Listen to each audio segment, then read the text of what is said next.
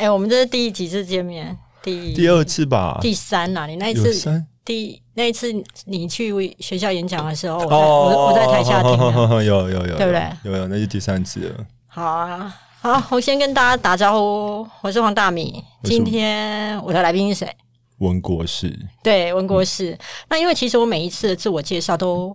啊、不对，应该说我每一次帮来宾的的介绍，我觉得都不够到位，因为来宾他有自己的想法，嗯，对，所以我今天就要整个摆烂，就让文国师自己介绍自己。我我是呃，外面的人认识我，通常会觉得有很励志的人生，然后是很厉害的老师，但实际上，呃，我很讨厌励志，然后其实跟学生的相处，每天都很 很很肉搏战、很累的人吧。嗯，这介绍是不是太长？因为我不会啊，不会啊，因为其实我们的节目大概总共会有长达二十四小时，怎么会长呢？好啦，其实文国士他自己会比较谦虚啊，他有一本书，然后在几年前出版。去年去年去年出版吧，嗯，我是因为这本书去搭讪他的。嗯，那我如果很喜欢一本书的时候，我就会去搭讪作者，然后采访他，然后因此我们就认识了。这本书叫做《走过爱的蛮荒》。然后，如果你只听书名呢，你可能会觉得说：“诶，这本书到底在讲什么？”可是，如果你呃看书的封面或者书的内页的稍微的介绍，你就会觉得哇，这个故事有一点厉害。你要念还是我念？你念哦，我念念哦我念有点害羞。你会害羞？好，他的书当中的介绍就是爸妈都是精神病患，在疗养院一见钟情，婚后生下了文国士。他八岁以前呢，跟爸爸妈妈一起住，然后呢，因为跟爸妈一起住，他们两个他。文国士从小最常出入的地方是国军八一八医院，以及台北市立疗养院，也就是现在的中德院区的前身。所以文，所以文国士，你从小的呃爸妈的情况，其实是跟一般人有一点要说不一样嘛，可以用不一样嘛？会，嗯，严轻松但严谨的讲的话，就是会有一样的部分，就是可能他们没有发病的时候，呃，他可能还是会呃跟你聊天，还是会想要接近你，甚至帮你煮饭。对，但但就因为他们有视觉失调的关系嘛，所以他们发病的时候，当然他们的病不允许他在发病的时候还是保持理智吧。嗯，所以在发病的时候，当然就会呃各种惊天动地吧。就是可能像我爸爸发病的时候，他可能呃烧过房子、砸过车子，然后我妈脸上有一条就是从左耳垂到左嘴角的刀疤，对吧？就是我爸发病的时候砍的，嗯，对吧？但但比如说像刀疤这件事情，因为他们久久见一次面嘛，嗯，每次见面的时候，可能我爸看到我妈的刀疤，他就是会道歉啊，就是还是会很内疚。可是我妈就会呼呼我爸，安慰我爸啦，就说那时候你发病嘛，就是你也是身不由己啊，这样。当时候你在小时候的时候，对于爸妈这样的情况，你会有很大的压力吗？小时候会，嗯我觉得，我觉得好像很多人有一个经验是，你还小的时候，家里有一些有一些惊涛骇浪的事情吧。就不管是是你爸妈是有精神疾病，或者是酗酒、赌博，或是婚姻的感情不睦等等，嗯，对你小时候其实你知道 something wrong，可是可是没有人跟你讲家里到底发生什么事了，对吧？那你一方面你就会有一个内疚感吧。电影有些时候都会演啊，就是说，比如爸爸妈妈要离婚啊，可能小孩子就会哭啊，说是不是我今天乖一点，懂事一些，爸爸妈妈就不会吵架，就不会离婚。对，对啊，所以我觉得一个是因为包含我家人在内，小时候周遭的人都没有人跟我谈家里就爸爸妈妈为什么会这样，他们发病的时候为什么会那么可怕，所以你一方面就会有一个内疚感吧，你会觉得说，哎、是不是我的问题？所以你会觉得，你甚至小时候会觉得是你的问题。小时候会，小时候会，对吧、然后另外一个是一个是内疚感吧，另外一个我觉得是会有个羞耻感在吧，就是因为像比如说我爸爸妈妈发病，常常都是搞到警车、救护车一起出现啊，然后社区都知道，或者是我们想象一下，就是我爸烧房子的时候，是我们家住四楼，是整栋从一楼到六楼都被他烧黑，类似这样的光景的时候，就整个社区的人都知道我们家有事，可是过程里面没有人跟你解释的时候，你就会觉得，你会觉得你自己像过街老鼠吧。嗯你看到说有警车、消防车来的时候，那时候好像其实你的阿嬷是没有，就是你的奶奶是没有让你在现场。嗯，我觉得我奶奶算我我，我觉得我算非常非常幸运的人，就是初初这一年，我也呃听听到一些可能类似背景跟我类似背景的小孩吧，就可能他爸妈爸爸妈妈也是有精神疾病这样。对，那我们的机遇非常不一样了。那我觉得，我就相信之下就是很幸运，嗯，因为就像你说的，我奶奶其实是照顾我长大的那个人，嗯，所以她，我觉得她很尽力啊，在我成长的过程里面，很尽力的不让我受到伤害，也不让我对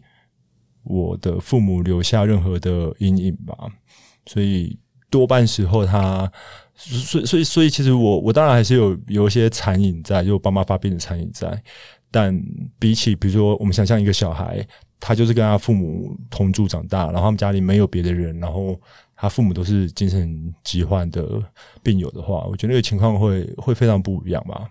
可是因为你跟你奶奶比较亲嘛，因为几乎奶奶在照顾你，可是这样子其实对你妈妈而言，看在眼里是不舒服的。所以我觉得会反映在，呃，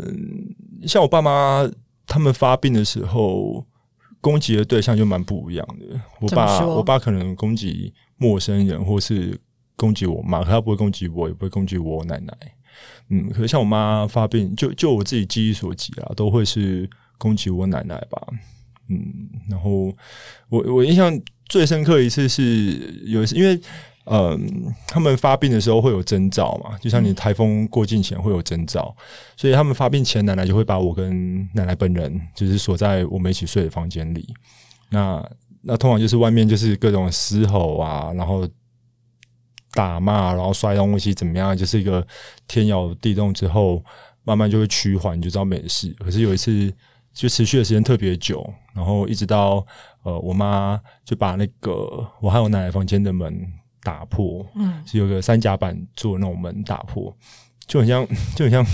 电影那种恐怖片，突然有一只手冲进来，对对，就打破，然后就把那个手把转开，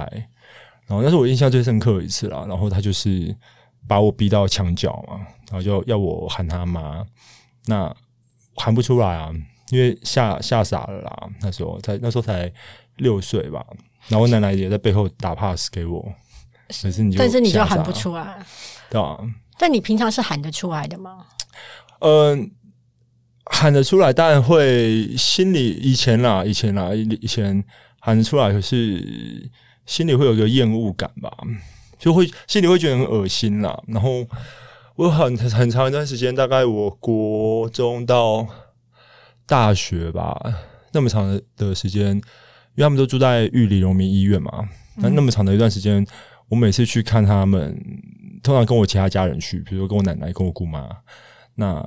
那其实我是喊给我奶奶听的，我就不想要让她担心。对，然后可是每次喊的时候，你就是右手指就是要捏右右手，就是你就会捏一下，就是你在喊的时候，你喊她，而而且她她的标准是我要喊她妈咪一样，就更亲密，不能喊妈妈。对对对对，然后我就会到。一直到大学都还是蛮蛮排斥的啦，所以你的喊其实是为了给你奶奶一个交代跟孝顺。对啊，对啊，我觉得是。而且其实，在书里面我看到啊，其实你妈妈的认知跟你的认知是不一样的。你妈妈会觉得，其实她是很爱你，而且有把你照顾的很好，比如说煮很丰盛的菜给你吃之类的。但事实上。不是这样的，他照顾你的三餐的方式其实很惊人，就是这蛮有趣的。因为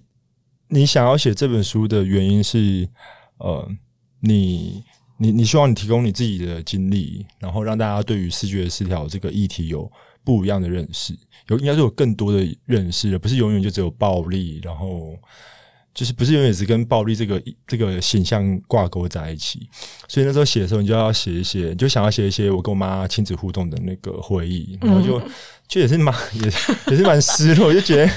就想不到东西写啦，就真的想不到。然后我我以为有的印象就是。呃，以前很偶尔的时候，我家里会只剩我妈跟我。对对，那她要照料照料我的三餐嘛，然后她永远都是准备那个中华豆腐加大冰美。对，然后这个东西我有印象。后来我去，我就去为了写书去访问我妈。嗯，她也提到我跟她以前的过往，她也就提到呃照料我三餐这件事情。是，那那时候那时候，因为这就。两三年前的事，所以蛮近的事了。所以那时候对我妈的心境比较比较不一样了啦。所以当她也说她有印象，她照料我三餐的时候，其实心里是有一份好奇的，就觉得你导师说说看，为什么都是中华豆腐加大冰美？对，嗯，对吧？那我妈说，我妈说我很挑嘴，然后她说我永远只吃什么豆酥、鳕鱼、糖醋排骨这些佳肴就对了。然后就就是很荒谬的啦。嗯，那那。那这件事情其实是你，你就之前我们见面的时候，你帮我多想，就是你有问我说，那我怎么诠释这个？就我妈记忆跟我的落差了。对，那我觉得蛮真实的，就是就是我觉得，因为有一种讲法是说记忆会骗人嘛，没错。我觉得换个方式讲，其实记忆会保护自己嘛。对啊，会自己帮自己解释成一个让自己比较舒服，而不会有。压力或罪恶感，或者觉得自己不对的，对啊，对啊，所以我觉得，呃，包括我妈为什么都攻击我奶奶，然后包括她的记忆里面，为什么她都是煮好料给我，我觉得那是她她在呃安抚自己没有真的尽到一个好母亲角色的失落的方法吧。嗯，对啊，我觉得我上一次你你我上次采访你的时候，对啊，聊到这个嘛，然后我想到这个点，然后也觉得就就蛮疼惜他的啦，就觉得他对啊，他终究是想当一个好母亲嘛，那只是说他的病不允许他成为一个好母亲，然后他用这样的方式来安抚他自己的失落吧。你爸爸其实也想当一个好爸爸，嗯，因为其实，在书里面，你为了出书，那时候有特别再去访问他们嘛，嗯嗯，那你其实是想要跟你爸爸好好聊一下，嗯，但你发现聊到没有多久，他又陷入他自己的嗯。幻想里面了，嗯，那是跟我爸聊那一次，其实聊完之后的那个。我自己的那个反应蛮大，就有点像喝 whisky，就是你刚入口的时候你不觉得有什么，但过一段时间就觉得蛮呛的，因为我记得后坐力很强。哎，对，后坐力很强啊。嗯，因为因为我我访问我爸之前，我一直都觉得，可能可能对我来讲，伤害我的人是我妈妈，嗯，比较多，因为他用他用。武力的，就比较暴力的方式在试图接近你。对对对。但反而你爸爸是没有在那种也呃行为上面有让你觉得有就是扭打或者是追逐的。对啊，对啊，一直也是这样。所以，所以我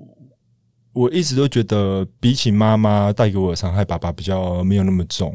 就是相比之下，在你的童年记忆当中，爸爸的。角色爸爸扮演的比较好，对啊，妈妈比较失控，对啊，对啊。但是那一次的谈话，那次谈话，呃，会那一次的谈话去之前，其实我心里做了一个蛮残忍的决定，就是我我觉得我始终需要听到我爸跟我说一声对不起，即即便理性上的我觉得这个要求很荒唐，因为不会有人选择想要发病嘛。如果如果我的父亲今天是酗酒、是赌博、是其他比较常见的呃事情的话，那你作为小孩子，我觉得你可以恨得理直气壮，然后你也可以要一声道歉，要的理直气壮。可是当时的我，一方面就觉得我始终需要我爸给我一个道歉的同时，其实我也觉得好苛刻哦，对他。嗯，可是你要你爸爸跟你道歉跟说对不起的原因是你觉得他哪里对不起你？就是缺席我的人生吧，就是因也许因为他的病这样，你知道吗？我以前也都会觉得我爸爸妈妈对不起我，嗯。比如说，因为我觉得其实我很难找到一个童年没有创伤的大人、欸、嗯嗯。然后我会觉得，因为我爸妈的问题是，我不是说我爸妈的问题，我爸妈的情况啊，嗯。他们是比较疼我哥哥他们的，嗯。所以我都会觉得他们对不起我。嗯。可是我这我采访你的时候，大概那时候我还是抱着这个想法，但我这一两年我有点改变，是因为我觉得，为什么一个人生下你，他就必须一定要爱你，嗯嗯嗯。一定要养你长大？嗯。可是问题是，很多动物就是生完就走啦，嗯嗯所以我们会觉得他有那个责任跟义务，巴拉巴拉巴拉，必须要对我们怎么样。嗯嗯，可是仔细想想，其实我们也很严格、欸。我觉得这个我也也也曾经想过，然后我觉得他好像好像是同时就理性上你知道，理理性上你知道可是你情感上还是会有一份，还是会有一份期待吧？对对对啊对我觉得，我觉得你那那，我觉得理性上知道，然后你情感上又有一份期待的这个现象，就代表有一个课题出现在你面前了吧？啊你你同时意识到说，你觉得你你受伤的同时，你也觉得，哎、其实没有谁对谁，即便是血缘上的亲子关系，对啊。是没有谁对谁有有有应该怎么样，对啊，对啊，我觉得这两个东西加在一起就，就是一个，就是一个课题吧。就是一个很矛盾，就是说嗯。你你随着你的呃念的书，嗯。或是你的心灵的成长，你知道是说哦，其实，在理智上你也不能这么要求，嗯。但是在情感上说，你身为一个小孩，其实你这辈子至少我是这样啊，我不知道你怎么样，就是说，其实你最大的期待，过去我会认为是你希望社会肯定你。嗯可是后来我发现错了、欸，他其实最终回归的是你希望社会肯定你，然后让你的父母也肯定你，嗯嗯所以到最后我们追逐的是来自父母的肯定。嗯，而且你讲这个，我我我是蛮有感觉的，就是出书以来这一年，嗯因为呃，蛮蛮多人会问我说，我要怎么原谅我父母？原谅、哦，嗯，蛮多人会问我说，他他怎么原谅他父母？然后其实这件事情对我对我来讲没有资格回答的原因，是因为我父母的情况跟多数人太不一样了。就是对呃，我父母的情况是他们无从选择，就是他们不会选择要发病。是。可是我觉得多数多数人，呃，因为像刚刚讲的，就是你父母让你感受到的那个失落，你会觉得是他们当初可以选择更好的爱你，更好的保护你，经对啊。历这个家庭，可是他们没有，你会觉得你父母有一份责任在。对。对，所以所以呃，很多人问我这个问题的时候，其实我觉我我就突然觉得，多数人如果他在原生家庭的议题里面，他跟他父母的关系里面，那个羁绊还是很很很掐着他，我我就突然觉得。多数人的情况好像比我更辛苦，因为因为在第一个关卡上面，多数人都可以认为说父母呃是能够做亏待你。对，以及父母是有那个能力对，可是去不做，呃不做，但是你知道你父母是真的没有能力，对啊对啊，所以那一次的谈话，你觉得更受伤的情况是，因为那那一次是嗯，因为我就还是抱我我就还是希望他跟我说对不起嘛。对，那我那那天你是找我爸，抱着一个这样的期待去访谈他，对对，那时候是那时候是，然后那聊一聊，我就问他说，我当然也是先问他说，他中间蛮好笑，他因为我就说我要写这本书，对啊，然后他就开始跟我讲说，诶，他其实有个笔名，然后怎么样怎么样，因为他曾经也是有一个有文采的人，就是是的。然后他噼里啪啦讲一堆之后，我就说，其实真的用不到你的笔名。那导致有个事情我要问你，我说我需不需要把你的名字匿名？然后我爸就有点生气，他说我又没有做这犯科，为什么我要匿名？他就认真有点生气，他说，因为我爸是大家讲很有病逝感的人，对，对他知道他生了这个病，他知道他生病，嗯，可是他不觉得他他他对他他他他对他的人生当然感感到失落，可他不觉得比起别人他有特别的不堪吧。嗯，嗯，然后那时候就有点气扑扑的跟我讲说，为什么要匿名，什么什么的。对你爸爸而言，会不会很像？就是说，他觉得他就像是得了感冒，嗯或是有胃病，嗯，他必须吃药而已。我我觉得我爸是这样的想法，对，就不是所有的病友都都是持这个想法，但我我觉得我爸确实是这样。所以有其他想法，大部分是我们这一种。嗯，就是如果回到病友自己怎么看待他自己生这个病，呃，同一个生病的病友，没假设他二十岁发病，到他也许六十岁，这中间他也许心境会有一些转折嘛，嗯。嗯，那或者是不同的病友，他的想法可能也会不一样。那像我妈，我妈就是始终如一啊，我妈从可能三十几岁发病到现在快七十岁她就是所谓没有病史感的人，她就是就是不承认她，她说就不承认她有这个这场病啦。然后她以前会说，她以前会说她是中共派在台湾的卧底，对，然后她体内有那个核融合的反应，这样。然后她现在，她最近五年讲的会是她是那个日本天皇的私生女，嗯对吧、所以像我妈就是不就一般讲没有病史感的人，那你觉得你妈这样会不会比较开心？嗯，我觉得会，因为对不对？因为我爸，因为我爸，呃我爸回到他成长的那个年代，他其实是曾经是人生胜利组的那一群人，他是念南一中毕业的，然后。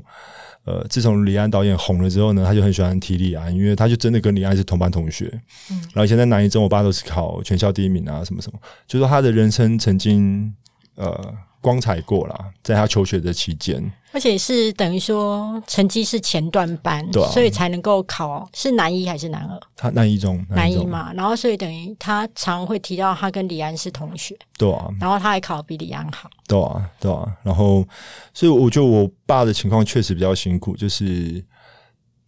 他清楚的知道，因为这个病，就也许，也许，也许他原本来的的成就可以到以一零一来比喻好了，他原本的成就，他原原本也许可以到九十八楼，对可是他因为这场病，所以他可能只爬到十几楼。那你这中间的那个八十几楼几楼的落差，我觉得是这个病带给他的失落吧。嗯嗯可是那我再走回那时候，你跟你爸在访访谈的时候，嗯那你你你爸觉得就是不要匿名啊，嗯嗯。他会觉得说为什么？然后嘞，嗯，后来我就没有匿名了，但也也是写书帮我上了一课啦，就是我给我其他的家人看，嗯对，那呃，其他的家人就觉得我还是应该要匿名，会是比较贴心的做法。那那当然，当然，我觉得他如果我真的要讲的话，我觉得他反映的可能会是我的其他的家人，其实就是我的姑妈，就是我爸的妹妹们，可能是他们还没有准备好去接受这个社会对于这个病的标签吧。他们还没有准备好嗯，这个社会的标签，还是他们还没有准备好让社会贴部分这个标签在自己的身上？嗯，第二个吧，如果你这样分的话，我觉得是第二个。对，嗯，其实你爸爸已经准备好，而且你爸爸觉得没什么，对啊，对啊，没有准备好的是我们。对啊，对啊，对啊。我觉得蛮多时候是这样的。顺便介就是跟你分享一个我最近认识的一个 YouTuber，他叫林仙女还是林林仙雨，反正他就是一个，他也是一个北一女的高材高材生，而且他是数理只有班第一名的高材生，然后后来也是视觉失调发病嘛，嗯。嗯，那当当然，他现在比较可以跟这个病共存之后，他就成为一个 YouTuber，然后他也是想要用自己的经历在推广，就是也是在更新大家对于视觉失调的认识。那他为什么会发病？嗯，因为我我那一次去访问他是为了别的事情，就是所以没有跟他细聊。OK，嗯，但但就我自己的掌握啦，就是说视觉失调为什么会发病，一般人的认知都觉得觉得是跟遗传有关，跟基因有关。嗯哦，那如果画一个就是一个一个一个披萨一个圆饼图好了，嗯，那这个圆饼图是在解释视觉失调为什么发病。对，一般人的认知可能认为那个圆那个圆里面可能五分之四都是基因，嗯。那剩下五分之一是别的因素。对，可是真实的情况更接近是，也许只有五分之一是跟基因有关，剩下的五分之四是家庭啊，他的家庭，他原生的家庭，或者他在学校，就他人生路上一路以来的经历，就是这两就是有蛮大的差异啦。就是真实的情况跟大家一般的认识，其实是有很大的落差的。然后我我我讲到我家里好了，嗯因为可能我自己从高中开始知道哦，我爸的状，我爸妈的状态是视觉失调之后，你你到高中比较清楚是怎么回事啦。对对对，你你应该说你小时候就觉得有一些事情怪怪的，嗯但是大人都没有跟你讲。对对，所以我自己比较想要呃，从书籍里面去找答案的时候，去认识这个病的时候，大概就是国三、高中的时候。那那我一直以来到现在，对于这方面的认识，我觉得我可以蛮蛮确定的讲的是，没有一个单一的因素，说一定只是基因，或者一定只是家庭，比如说父母没有照顾好，就是你很难这样讲。但但呃，我回到如果用我家里来举例的话，嗯、我比如说我爸他之所以会发病，跟小时候家里嗯爸爸妈妈的关系不好有没有关系？有关系啊，跟他一路上受的是这种呃。就是科举思维的这种填鸭式教育有没有关系？有关系啊，有关系啊。跟我爸他在当兵的时候，就是还在戒严时期的时候，当兵的时候，呃，怒骂了蒋中正，然后在那边去宣传共产党的宣言，有没有关系？有关系啊。那你说，就是一个环节扣着一个环节的吧？所以他到最后为什么会显现出来，其实很难说。对啊，对啊，我我待会还是会再继续追问你，你爸爸那时候跟你聊什么，让你觉得说，OK，你可能会觉得过去你本来认为爸爸比较尽责，嗯妈妈比较嗯对，那反而那一次的对话让对你而言，其实你有新的想法。但在你讲这之前，我要先分享一下，就是说，其实我当时候被这本书的触动，触呃，当然第一个就是你父母的情况真的是不是一般人的一个情况，就是更特殊。嗯另外一个就是说，其实我印象很深的是，在我国中的时候，我有个亲戚，他突然就是到目前为止，其实我不太清楚那个那叫什么病，就是他本来是一个好好的上班族，嗯突然他就会开始呃烧棉被，然后呃裸奔之类的。那其实乡下人家对乡下人家而言，就是很单纯的一件事情，就会觉得这中邪了，嗯就中邪。那乡下待不下去，就到都市里来，就是找亲戚嘛，就是看医生帮忙这样。那我都还会记得哦。你要想，我不是一个主要照顾者哦，因为我才国中。可是我可以感觉到那个突然你家里的那个氛围啊都变了，嗯因为你不知道你明天放学的时候你会不会看到这一个亲戚突然在在社区裸奔，或者是妈妈会不会告诉你说她今天烧了一条棉被？嗯。虽然我才国中，可是我突然会觉得有一种来自空气当中的压力，然后就这样好了。那后来就是也恢复的很好，目前都有一切正常，但是曾经发生过这件事，然后在其实我发现这个东西对我的心理上面埋下了一个阴影，就是我会想说，就像你说的嘛，因为大部分的人都会觉得是遗传，嗯那你就会想说，诶，那我有没有？嗯嗯，我会不会？这个我很能体会，对不对？嗯你因为你真的不知道别人是怎么诠释，可是你你的书当中其实就有讲到说，你也怀疑过自己会不会发病，嗯然后你也去做过研究，然后所以你才会有刚刚的的的结论的分享，就是说，其实遗传不是主因的，嗯它很多时候是环境。嗯这也是很希望就是大家。不管是你是为了什么原因来听这个节目啦，嗯希望大家能够稍微的，就是了解一下，很多时候不是遗传，嗯它有可能是一个压力。好，那我要跳回，就是你那时候跟你爸对话，你爸说了什么，让你会觉得嗯更挫折？我记得两个，一个是因为我也是先问他对于我的童年他有什么印象，然后你会期待他讲讲一些你没有记忆的事吗？嗯可是我记得那时候我问完的时候，可能我一问完隔不到两秒吧，他就很快说没有这样。你你问他就什么？我我说哎、不因为我爸叫文君嘛，我说哎、文君，你会记得什么？我小时候跟我生活的互动啊、嗯记嗯忆这样。然后我爸就不到两秒，他就说没有，然后他就开始回到他，因为他永远都他在他自己的世界里啊，就所以他就很快跟我讲说没有，他就回到他的那个呃政治的妄想里面。他就会开始说什么？因为他说他把什么全世界用什么嗯什么夏商周，反正就是他他把全世界放在他自己的逻辑里面重新做了一个分类，嗯然后有什么呃什么世界部的部长啊什么的，就是因为他就是一个他就是一个政治咖啦，嗯，嗯所以他他的很多的政治的呃妄想吧，就是在在当初可能都是一个理念或什么的，但但 anyway 他发病之后，呃，他的世界里面剩下的都会是那些，他他的妄想就是他的真实世界了。我我觉得是啊，这这是另外一个其实蛮蛮有趣也蛮严肃的议题啦，就是我讲我讲极端一点哈，比如说我妈说她有那个。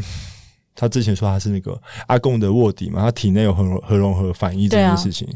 然后那那大家就会笑嘛。我自己以前会也会笑，可我后来在想说，我们到底在笑什么？就是只就是一个人的真实，就是如果不会伤害到别人，也不会伤害到他他自己，他他的真实就只有他懂，不不被他以外的这个全世界理解的时候，那我们就有我们就有资格笑他嘛。这是另外一个蛮蛮有趣也蛮严肃的。我我懂我懂你的想法，就是说你要尊重他的认知，嗯嗯而不是觉得他的认知跟你的认知不一样的时候，你就认为他的认知是值得被嘲笑的。嗯，对啊。其实我后来哦，我我其实杨定一曾经讲过，我其实蛮认同。他说，其实你所有身处的世界，你唯一存在就是你的意识，是你的意识在勾勒出这个世界。嗯对，所以你爸爸勾勒出来的世界，嗯，你妈妈勾勒出来的世界，是他们认为的世界。对啊对啊，那我们只是刚好跟很多人勾勒出来的世界是一样的。嗯嗯，我对们是刚好是多数啦。多数当中，其实很多时候也不太一样哦。对啊对啊对啊对啊啊，，只是你细究下去，发现，比如说我们如何诠释我们现在身处的这个空间，嗯别人来找我们，你看我们现在一起身处在这个空间哦，别人如果来找我们描述，我觉得我们两个重点都不一样。嗯嗯。对，那其实我觉得你爸爸那时候跟你的聊天，伤害你的地方是在于你请他回想跟你的互动，嗯。他只有说没有。嗯，两个字结束，对。他又跳回他的世界里，他跳回世界里，所以你失落的是这个。对啊，然后那个那个当下其实很很蛮冲击的吧，就觉得哦，原来原来这个人的世界里真的完全没有我。你原本都还觉得你在他心里是有个位置的，这样，然后那他那么快的就是打你枪的时候，你就觉得哦，原来我在他在他世界里面连好像连个跑龙套的角色都都不是这样。嗯，然后，然后后来，呃，我又很快又收拾心情啊，然后就紧接着我就问他，我说：“那那如果你有机会跟呃八岁的我呃说一声道歉，你会你你会你会愿意说吗？”你是用一个很戏剧性的一个方式，嗯，那个当下比较有点像塞奶吧，对那个当然比较像塞奶，对啊。然后，然后他一样是很快的，就是跟我说不会，他说他很忙，然后他都活在他的世界里，他他又回到他的那个世界里，这样。然后那个当下就，呃你知道，因为太快了，很像那个快，很像是你。你你要走进一个门，然后你站到门槛的时候，然后对方就把门就很快砰砰，对然后你就被风打到那种感觉。对，你就觉得哦，那一个一个瞬间情绪就很难平复吧。然后后来我就又跑到别的地方，我就我就抽离开那个地方。反正我爸妈有别人顾，然后就就在哭啊，然后在抽烟啊，然后可是就在那个过程面，我就突然领领领会到一些事情吧，就突然觉得，我突然就觉得，姑且不谈我爸是所谓有病的人，或者说他其中一个身份是有病的人，就我突然觉得我跟我爸很像的地方是，呃，就像在我爸的世界里面没有我，嗯在我爷爷的世界里面，可能也是没有我爸的，因为因为在我爸成长的过程里面，我爷爷曾经是一个，就是在我爸成长的过程里面，我爷爷是一个当红的制作人，对，所以他电视台节目的制作人，对啊对啊，从一开始是广播，后来到电视，然后所以做过很多知名的节目，嗯，就是长一辈的啦，对，长一辈的然后所以你知道，其实电视产业它是非常的忙，嗯。然后加上又是知名的制作人，嗯，嗯。所以其实其实应该他也是缺席你爸爸的童年。对啊，对啊，对啊，所以我就突然觉得，我就突然觉得我跟我爸同病相怜吧，就是说在呃，好像成长的过程里面没有父亲的这件事情上面，就觉得很像。然后你就突然觉得，你一方面突然可以嗯，更谅解你的父亲吧，就是。我觉得很多时候是这样吧，就是呃，你你没有领受过的东西，你本来就很难给出去，你很难揣摩嘛，对啊，所以一方面就体会到这个，然后另外一方面就会觉得说，你就会觉得这样的轮回，你会想要呃呃，在我身上，就到我这一代，就是终止掉，就是不要再就是有就父亲缺席这样的一个轮回什么的。那具体的做法可能两个啊，一个就是说未来好好成为人父嘛，对，那另外一个就是未来就是不结婚不生小孩，这也是一个方法。是啊，是啊，是啊，这也是一个方法啊，对不对？要么就是我成为就是亲子关系最好的第一代。嗯嗯，嗯。哦，要么就是我不要去走上父亲这个角色。对对对对，不过你刚刚讲那个，就是说爸爸缺席，然后所以嗯、你你你爷爷缺席你爸爸的童年，嗯，所以你爸爸也不知道要怎么进入你的童年。嗯嗯，我我我，你知道，其实我也都可以很能够了解这种。其实我认为爱是学习的。嗯嗯我我因为我家在中南部，在南部，那我妈妈呢，南部的人在表达爱的时候，很多时候是用骂。嗯比方说，我如果感冒，我妈不会说啊，好心疼哦，你怎么会流鼻涕啊？哎呀，看到你这么难受，我内心也跟着很不舒服。嗯，这种是北部妈妈比较会。嗯，嗯。但是你知道，我妈妈的话，如果我今天感冒，我妈就会说：“啊，给你请啥你也不爱请，啊，都要细给照，嗯。啊，给你讲明讲不爱什么，就是大概就是会噼里啪啦把你骂一堆，嗯。但是她又会，她是在言语上不断的责备你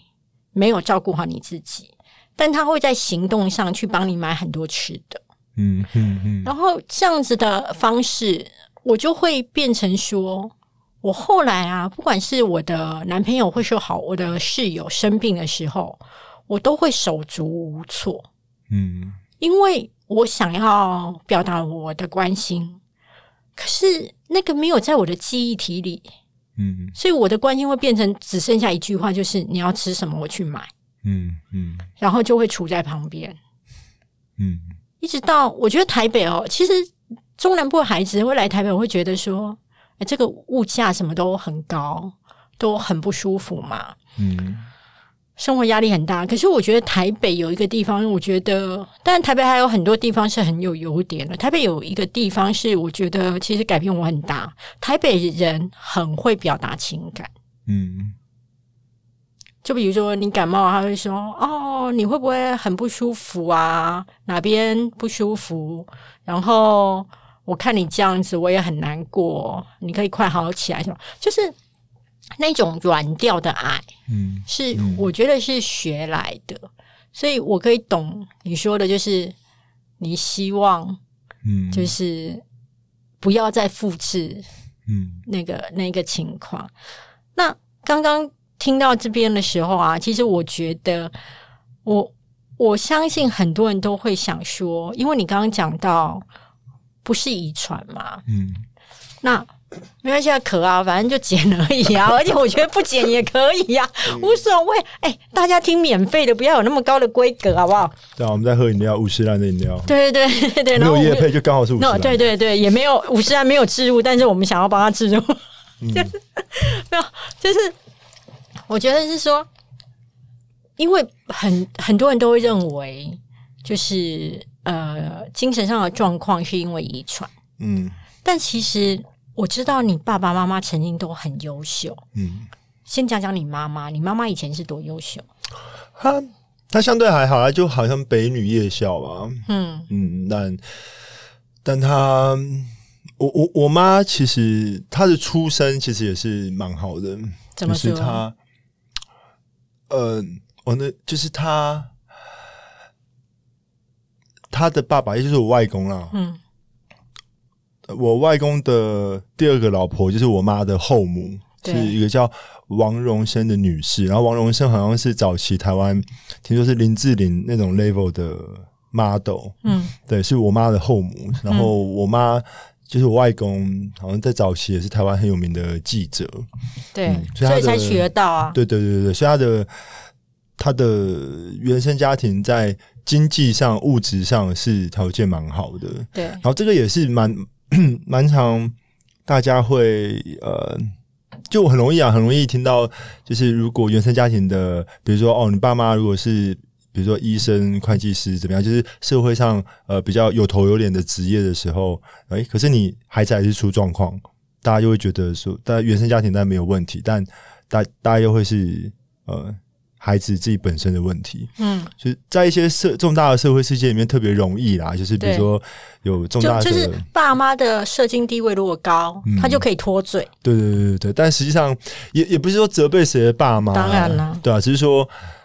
我我觉得，除非除非就是因为你你的你的一天就这么长，那你如果、可能是一个比重的问题吧，就是如果你百分之八十的时间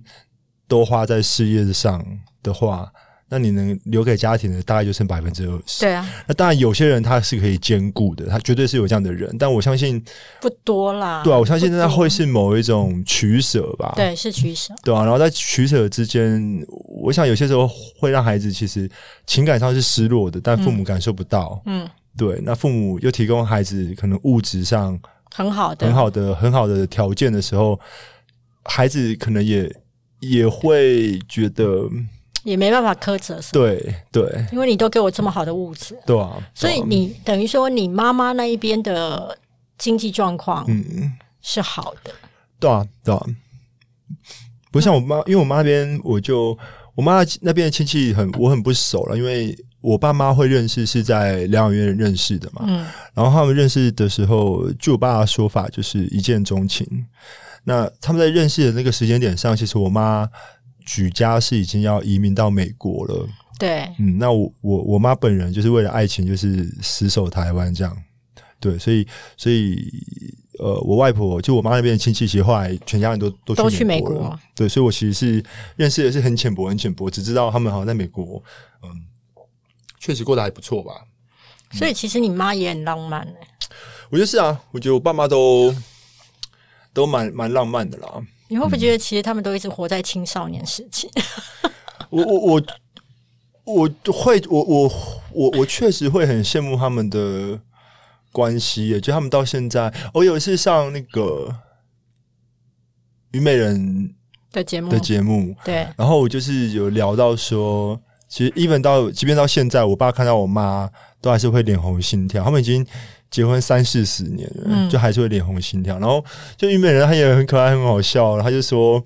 他说。你知不知道，我愿意用我所有的积蓄再换一次脸红心跳？这样，嗯对，就对我们来讲，那确实是一个很很难想象的事情嘛。就是你一段婚姻都过了那么久，怎么还可以那么样的纯真，对，但他们就是真的在那个那个状态里吧，所以有些时候我也觉得蛮，就很多对照，有些时候我会不知道怎么解释的。比如说，像我爸妈，就是一般人讲说疯子或是有病的人，嗯可他们他们是真的呃。然后至死不渝的爱情，就是你要用什么肉麻噼里啪啦的字眼去形容，大概都蛮贴切的，都蛮贴切的。对啊，可是，在所谓的我们所谓的正常人的世界里面，其实呃很多人是貌合神离的，甚至是搞到最后就是各走各的路的，或者不讲话，对啊，所以这一来往之间就就是什么是幸福？对啊，对啊，确实、欸，对。但是你爸爸的话，因为其实他过去是高材生，嗯而且他英文很好，嗯。那怎么会后来发生什么事？就我爸自自己记忆所及，他第一次发病是在部队的时候，嗯。他当兵的时候，那时候他他就是骂蒋中正是杀人魔，嗯。然后那那那光光是这一点好了，你在那个时空背景下，就还在戒严的时候就很严重了，所以大但军方那时候做的第一件事情就是对他的家世做调查嘛，嗯，那就发现哎、诶我妈是上校，我妈哎、诶不是我妈，奶奶我奶啊，奶，你奶奶是上校对，那也是那也是什么？中华民国第一批的女军官吧，就是上校。然后我爷爷是一个呃，那时候已经算蛮有名的制作人，对所以大家就可能这样研判，那大概不会是共谍，对，协同很好，对，所以出问题的大概就是我爸的脑袋，嗯，对，所以我爸后来好像也关了在就是国军的医院里面关了一年多吧，对啊，那那就我爸自己记忆所及，在那里面就是接受很多的电疗嘛。那那这边要稍微讲慢一点的地方是，电疗不一定不好，因为即便到现在，其实电疗都还是呃处愈的一种方式。就是如果你有视觉失调的话，呃，接受电疗都还是有可能的。就即便是现在，可是是就是回到电疗的目的来看，那在那个时空环境下，其实呃很很现实的讲啦，就是没有人是真的想要治疗你的。大家想的其实大概就会是怎么样让你对于对这个社会更更无害吧。所以那时候电疗其实是呃严重的干扰你的大脑的运作，就是把你。我就讲直白一点，就是是把你彻彻底底变成一个，就是更坏掉的人吧。只要能确保你是好好的更温和的人，对，在好好活在这世界上，好好呼吸，然后不要对别人造成伤害什么的。在在那个时空背景下是这样啊，所以等于说，在那个时候，你爸爸开始慢慢成为一个嗯温和但坏掉的人。就确实是坏掉了、啊，对啊，就是就是对啊，对啊，嗯，吃的药好像都蛮多的，对啊，就是视觉失调，就当然当然坏掉是一个比较快的讲法啦。对，对，那那嗯，我觉得，我觉得应该说包含视觉，我就说视觉失调这个病好了，嗯我觉得它真的好不一样，因为。比如说像感冒，感冒就感冒，我们也不会觉得怎么样啊。就我觉得感冒就感冒，可是你不要提到什么严重的事情。你比如说，你今天有个痔疮好了，你可能在同才之间，你都会有一点不好意思讲。对啊，会觉得有一点不好意思。比如说，就算比如说，因为我青春期的时候，为什么的时候，你叫我去看妇产科，即便我是一般很正常的什么尿道发炎什么的，我可能都会觉得我的妈，我要走进去，我压力好大。对啊，对啊，对啊，就是小到比如说尿道发炎或者是痔疮这样的事情，其对实对我们来讲就会有压力。那我有觉得视觉失调的呃人很辛苦的地方，一个就是这个病让他自己就没有办法达到他原本想要，就是没有办法让他达到他他本来可以有的成就。我觉得这是他自己对自己的。对可他另外还要承担的是包括呃这个社会上对他的病的那个标签。如果我们对于痔疮都已经有所畏惧、很担心的时候，那一个人他面对到的是视觉失调这件事。然后第三个就会是刚刚提到药物吧，就是呃，我我不确定我爸现在我爸妈现在的药量了，可是。我之前几次接他们回来过年的时候，他们一天的吃的药都是数以十计的。那那个药物本身其实又会有一些副作用吧，就会让你比较昏睡啊，然后就整个人会比较迟缓吧。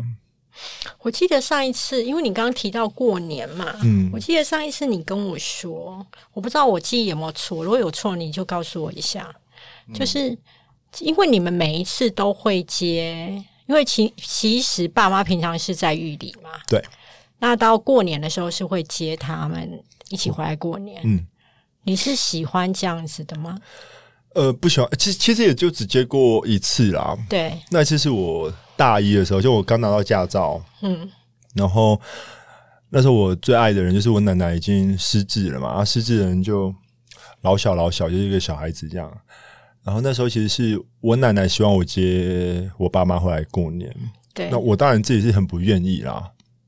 嗯，可是就是那一次是因为为了我奶奶，我就去把他们接接回回来来嘛。那接回来的路上就已经蛮蛮辛苦的，因为玉旅到台北，你平常自己开，你慢慢开，我让你开八个小时好了，七个小时、八个小时啊，慢慢开的话，可是因为像我爸是一件事情是他烟瘾很大，嗯，他二十分钟、半个小时就要抽一次烟，所以他不可能搭交通运输工具。然后第二个是因为玉里对他来讲是有安全感的地方，对，他一离开玉里，一离开那个院区，他就会觉得外省人想要杀他、砍他，哎、本省人啊，本省人想外省人啊，所以他就常常就是会很很惊慌啊，然后你就要停下来安抚他，然后我妈也也会加入安抚我爸的行列，所以我那天那一次扎姆回来，我中午十二点离开玉里，我回到戏子的时候已经已经是午夜十二点了，嗯，就是很折腾。然后那一次也是对当时的自己来讲，也是很很觉得自己很可笑、很冲击啊，因为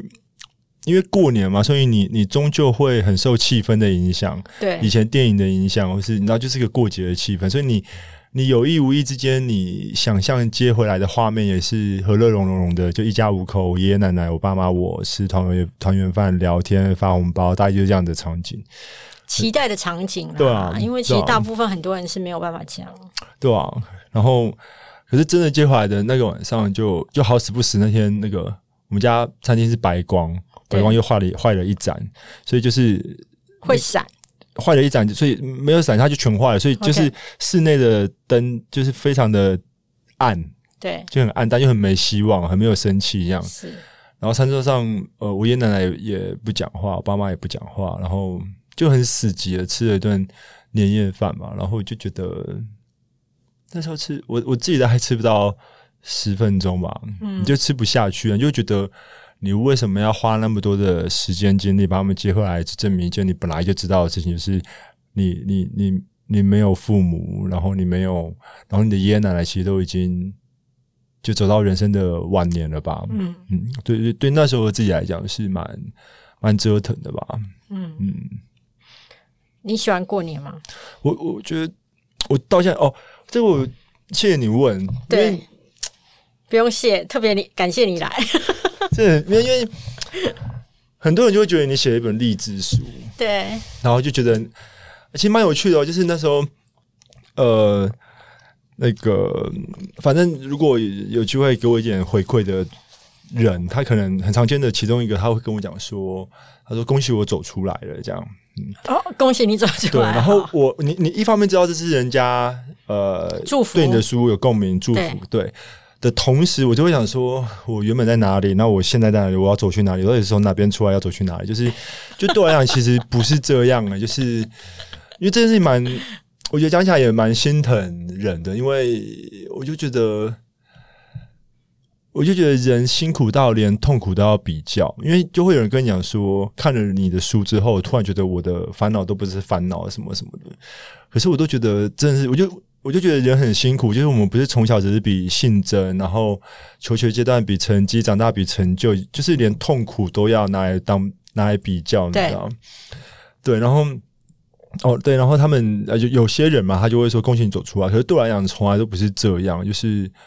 我从国中到现在，就是原生，就我觉得每个人都是这样吧。就是你原生家庭就会是你一辈子的功课。嗯，那你不同阶段，你回来看同样的功课，也许你会有不一样的心得。对，也会有不一样的诠释，对啊，那那那，但那个课题就是会一直在。嗯，对，所以对我来讲，呃，即便到现在，其实逢年就是过就就过年逢年过节的时候，就还是会很失落吧。然后，只是我觉得我越越来越好的地方是，你对自己有一份接纳吧，就是你就接纳。因为我大学的时候很很不有一段时间很不能接受自己是为什么都已经大学了，过年的时候还是会还还是那么受影响，还是会那么沮丧。你会觉得你可以沮丧，也可以失落，因为你是在你小时候，你认为这样是个 OK 的。可是你对自己的期待就是，我已经大学了，我已经是个大人了，我为什么还是走不过对过年那一个坎？对，以前以前会这样啊。然后那再后来一点是，就对自己有份接纳，就是也也也是练习跟自己共存吧。你你以前可能会觉得。所谓的解决问题只有一个样子，就是让问题消失不见。可是我觉得后来大学后端的时候，慢慢体会到，有些时候所谓的那个解决，只是让你可以跟那个情绪或是跟那个问题共存吧。嗯，这大概是比较大学硕班的时候。然后像最近这两三年又是新的课题，因为因为我我爷爷奶奶就是哦。我爷爷大概四五年前过世啊，所以最近这四五年我又在练新的课题，就是那个就年夜饭就要自己吃，嗯，因为等于我爷爷奶奶都挂了嘛，然后我爸妈又在医院，对吧？但不同阶段、不同阶段，就是原生家庭的那个课题一直哦。最近的最近其实是今年暑假，我去看我妈，然后也是很特别的经验的，就是她呃失智了。然后，因为因为我妈她她本来就截肢了嘛，几前几年前截肢了，然后她一辈子这个病拖着她，所以她最近几年的状态本来就比较风中残烛一点。然后我今年七月去看她的时候，她失智的那个现象特别明显，然后身体状况很差，精神状况很差，然后也开始就有点叫不出我名字这样。然后突然有一次新的一个体会，就是呃。一个跟你，我一直找不到更好的词啊，因为我没有办法说我跟他很亲密，因为对我来讲就是不亲密。嗯，可是就是你跟他有一个很深的牵绊在的人，然后你一一个你真的也认识很久的人，哦，你就会觉得说，哦，他也走到了就是认不得我的时候，然后我觉得这件事情很开启我对。我觉得断然是死亡这件事情呢。嗯嗯，我试着很快重讲一遍，是我最早面对死亡这个议题，是我奶奶过世的时候。对，因为我奶奶是我最爱的人，然后是带我长大的人。然后十年前她告别式的场合，有一个画面我印象很深刻，就是远远就她的照片，然后中间是我的姑妈，然后再过来是我自己。嗯，你就会觉得。你就在一个至亲过世的过程里面，你就觉得自己离死亡好像也近一点。就是我奶奶过世了，然后我姑妈在中天，所以没意外的话，接下来会是我姑妈，然后就会是我。嗯，没意外的话，对，就没意外的话，然后就今年七月去看我妈的时候，就有这种感觉，就是哦，这个生物的人他也已经走到这个阶段了，对啊，所以你说。我不知道别人，但至少对我来讲，其实没有所谓走过去这件事情的，就只是找到不同阶段不同的课题吧，以及找到跟所有情绪和平共处的方法。对啊，